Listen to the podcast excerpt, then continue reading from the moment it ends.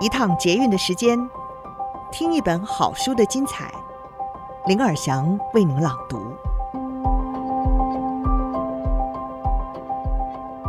大家好，欢迎您再次收听《天下好读》。今天要为您朗读的好书是《恒久卓越的修炼》，作者是詹姆·柯林斯，他是许多畅销商管巨著的作者，包括 A 到 A Plus、基业长青。为什么 A Plus 巨人也会倒下？以及十倍胜，绝不单靠运气等书，这些都是领导商管类必读的作品。他被誉为全世界最有影响力的管理思想家之一，深受全球企业 CEO 与领导者推崇。二零一七年，柯林斯获选为富比士全球百位最伟大的商管思想家。今天的书斋内容是：贾伯斯也曾经受尽鄙视。气管大师柯林斯说：“人生苦短，不应放弃做我们最想做的事。假如你认为人生就像一招制胜的牌局，那很容易会输。但是如果你把人生看成连续很多手牌，而且你尽力打好每一手牌，就会产生巨大的复合效应。”人生太长，不应该过早放弃；人生也苦短，不应该放弃专心做我们最想做、最适合做的事。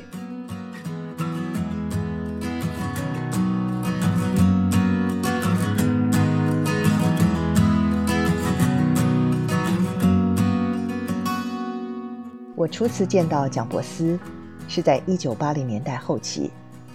当时我还在斯坦福大学企管研究所教书，教书生涯也刚起步，感觉需要一些助力来证明这堂课的价值。于是我拿起电话，出其不意地打电话给贾伯斯。我跟他说：“哎，我正在教一门课，探讨怎么样让小型新创事业蜕变为卓越公司。不知道你愿不愿意来我们班上？”和我一起为学生讲一堂课。贾伯斯亲切地答应了。到了那一天，他来到剧场型的阶梯教室，走到了中央讲台，双腿交叉，坐在讲桌上，面对着学生。他说：“好，那么你们想要我谈什么呢？”于是大家展开将近两个小时的讨论，谈人生，谈领导。谈如何打造公司，谈科技，还谈未来。他充分地流露出对工作、对创造的热情，深信当数以百万计的创意人才都拥有电脑的时候，将会改变世界。讨论到一半的时候，贾伯斯挖苦自己说：“嗯，我是被前公司赶出去的。”几年前，在苹果董事会激烈争执后。贾伯斯失去了对苹果公司的掌控权。当时有些人认定贾伯斯已经报废了，在他背后嘲笑他，认为他已经彻底完蛋，越来越无足轻重。我正好就是在贾伯斯坠入了在野时期的黑暗深渊的时候和他联络的。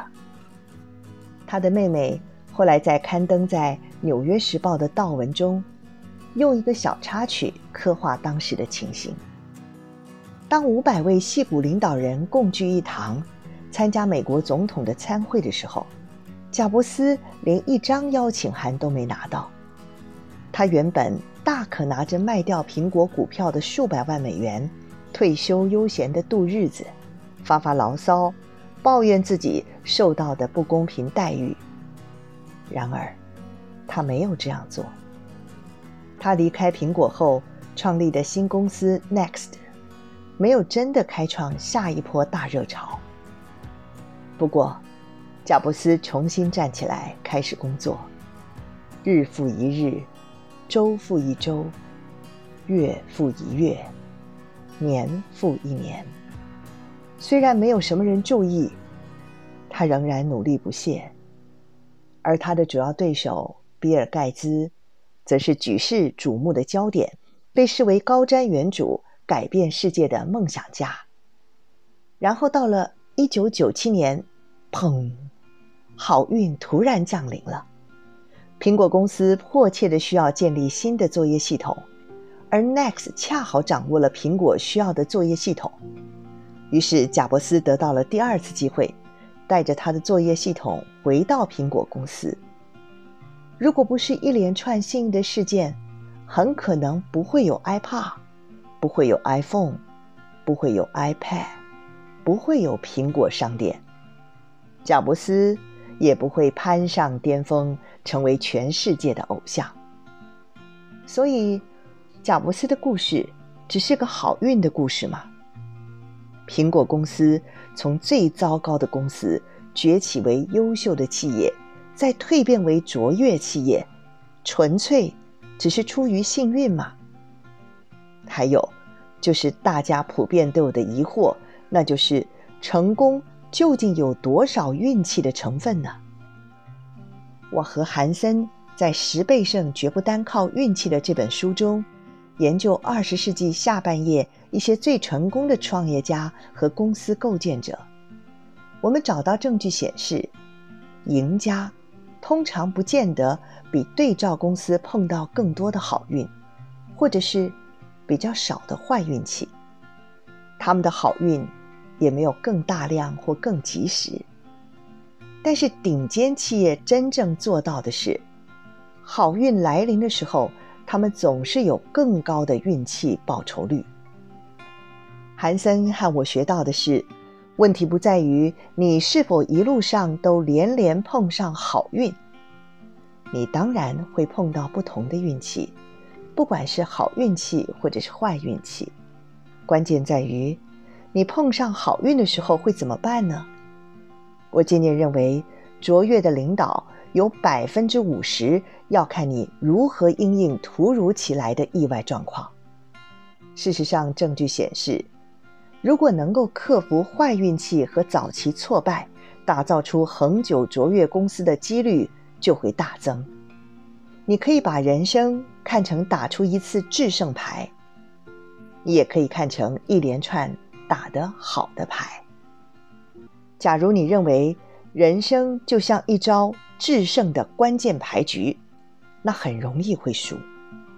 但如果你把人生看成连续很多手牌，而且你尽力打好每一手牌，那就会产生巨大的复合效应。厄运可能毁了你，但好运没有办法造就你的伟大。只要你没有遭到厄运致命一击。导致彻底失败被淘汰，那么真正重要的是，长期而言，你如何打好每一手牌？你会怎么样打这一手牌，以及下一手牌，以及你拿到的每一手牌？一九三零年代，许多人认为丘吉尔简直是浪漫时代的遗迹，和新世界秩序格格不入。迈向六十大关的丘吉尔。原本大可退休，展开乡居生活，把余生用来画画、切砖、喂鸭，偶尔发发牢骚。嗯，他们就是不懂。但是他仍然留在牌局中，而且持续的、不断的写作，担任国会议员，公开示警纳粹威胁。当然，后来又过了好几年。等到英国挺身反抗希特勒和他的爪牙的猛烈攻击和对世界的邪恶暴行，丘吉尔最辉煌的年代才真正来临。二次大战进入尾声的时候，丘吉尔发现他的政党输掉选举，他也得卷铺盖走路，他也为此深深感到痛苦。他后来写道：“我被剥夺了塑造未来的力量。”我累积的知识和经验，我在许多国家获得的权威地位和善意，全都化为泡影。即使到了七十岁，丘吉尔仍然留在牌桌上。他发表他最著名的演说，让“铁幕”成为流行语，在冷战初期时，生动刻画出苏联对自由的威胁。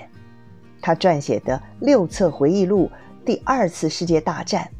这是我读过的书中关于领导的艺术写得最好的六千页文字。这本书为他迎来了一座诺贝尔文学奖，他还一度在任英国首相。丘吉尔和贾伯斯一样，毕生希望当个有用的人，只有在身体不再运作的那一天，才会停下无休止的追求。大多数人。在人生旅途中，都会碰到一败涂地、受尽鄙视的时刻。发生这样的事情时，我们仍然有选择：我们会不会重新站起来？同样的事情再度发生的时候，我们能不能再度站起来？而且一而再、再而三、一再的站起来。当我屡屡挫败、备受打击。或者为了弥补过错而心力交瘁的时候，我会想到贾伯斯、丘吉尔，他们并非满面愁容的苦撑、饱受煎熬，而是热情致力于意义的工作，满怀着喜悦与感恩的坚持下去。人生太长，不应该过早放弃；人生也苦短，不应该放弃。专心做我们最想做、最适合做的事。以上书摘摘自《恒久卓越的修炼》，天下杂志出版。